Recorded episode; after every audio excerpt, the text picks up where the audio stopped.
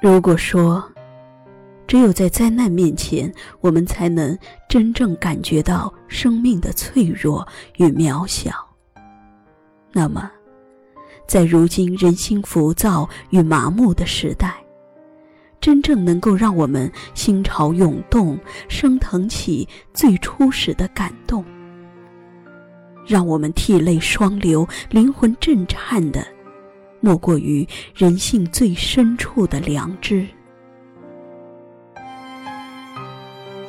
源自人性本然的善良是高贵的，是心灵深处最真实的召唤，是对生命最崇高的致敬。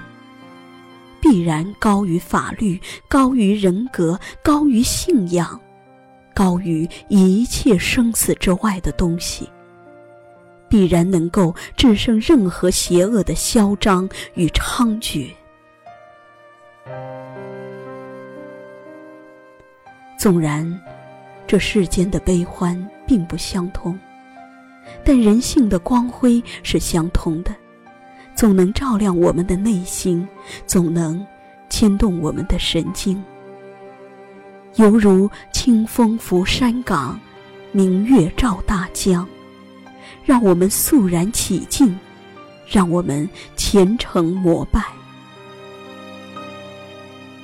上帝向来是不公平的，因为他总有疏忽的时候。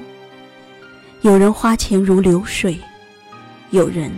连活着都成奢侈。有人生来就脚踏七彩祥云，有人仅仅为了活着，就耗尽一生的力气。对于一些人，只有一种病，就是穷病。他们只想活着，何罪之有？世事无常，谁能保证自己永远不得病？这个世界越来越富庶，但仍然有许多人果腹都成奢望。很多时候，贫穷压制着人的灵魂，但贫穷所激发出来的真实，总能拷问我们的内心，总能让我们看清人性。因为挣扎在底层的小人物。往往最能懂得人间疾苦，最能奉献温暖与善良。罗曼·罗兰说：“这世上只有一种英雄主义，那就是认清生命的真相后，依然热爱生活。”是的，为了活着，我们愿意竭尽全力，因为。来人间一趟不容易。我想，当你吃着黄连不觉得苦，说明你已经身经百战；当你明白生死之外再无大事，说明你已经懂得生命之重；当你能够让自己好好活着，还能够帮助更多人活下去。说明你已经成为生命的强者。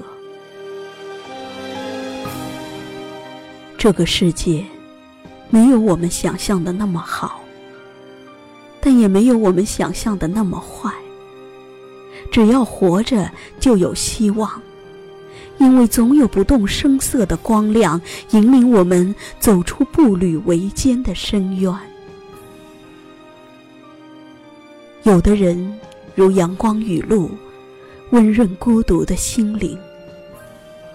有的人如草芥，此人以坚强的本质；有的人如蜡烛，燃烧自己，照亮他人。世人万千种，浮云莫去求。斯人若彩虹，遇上方知有。你不是药神，你却是神药，有着救世主的魔力，医治和求度广大众生。你不是药神，你却是一束光，闪着神性的光芒，照亮着更多人走出黑暗。长路辗转，离合悲欢，人聚又人散。活着的美好，不在于是否被世界温柔以待，而在于你选择了善良与慈悲。纵便是一束微光。也能让一些人看到光明，看到希望。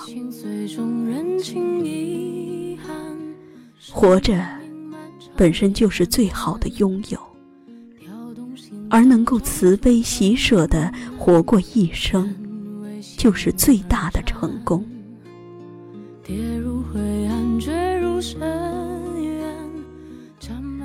苦短人生。愿你在领悟生命苦难的同时，更能感受活着的欢愉。愿你点燃心灯，亮起你的光芒，照亮自己，更给予他人以光亮。有一天，也许会走远，也许还能再相见。无论在天边，让我再看清你的脸，任泪水铺满了双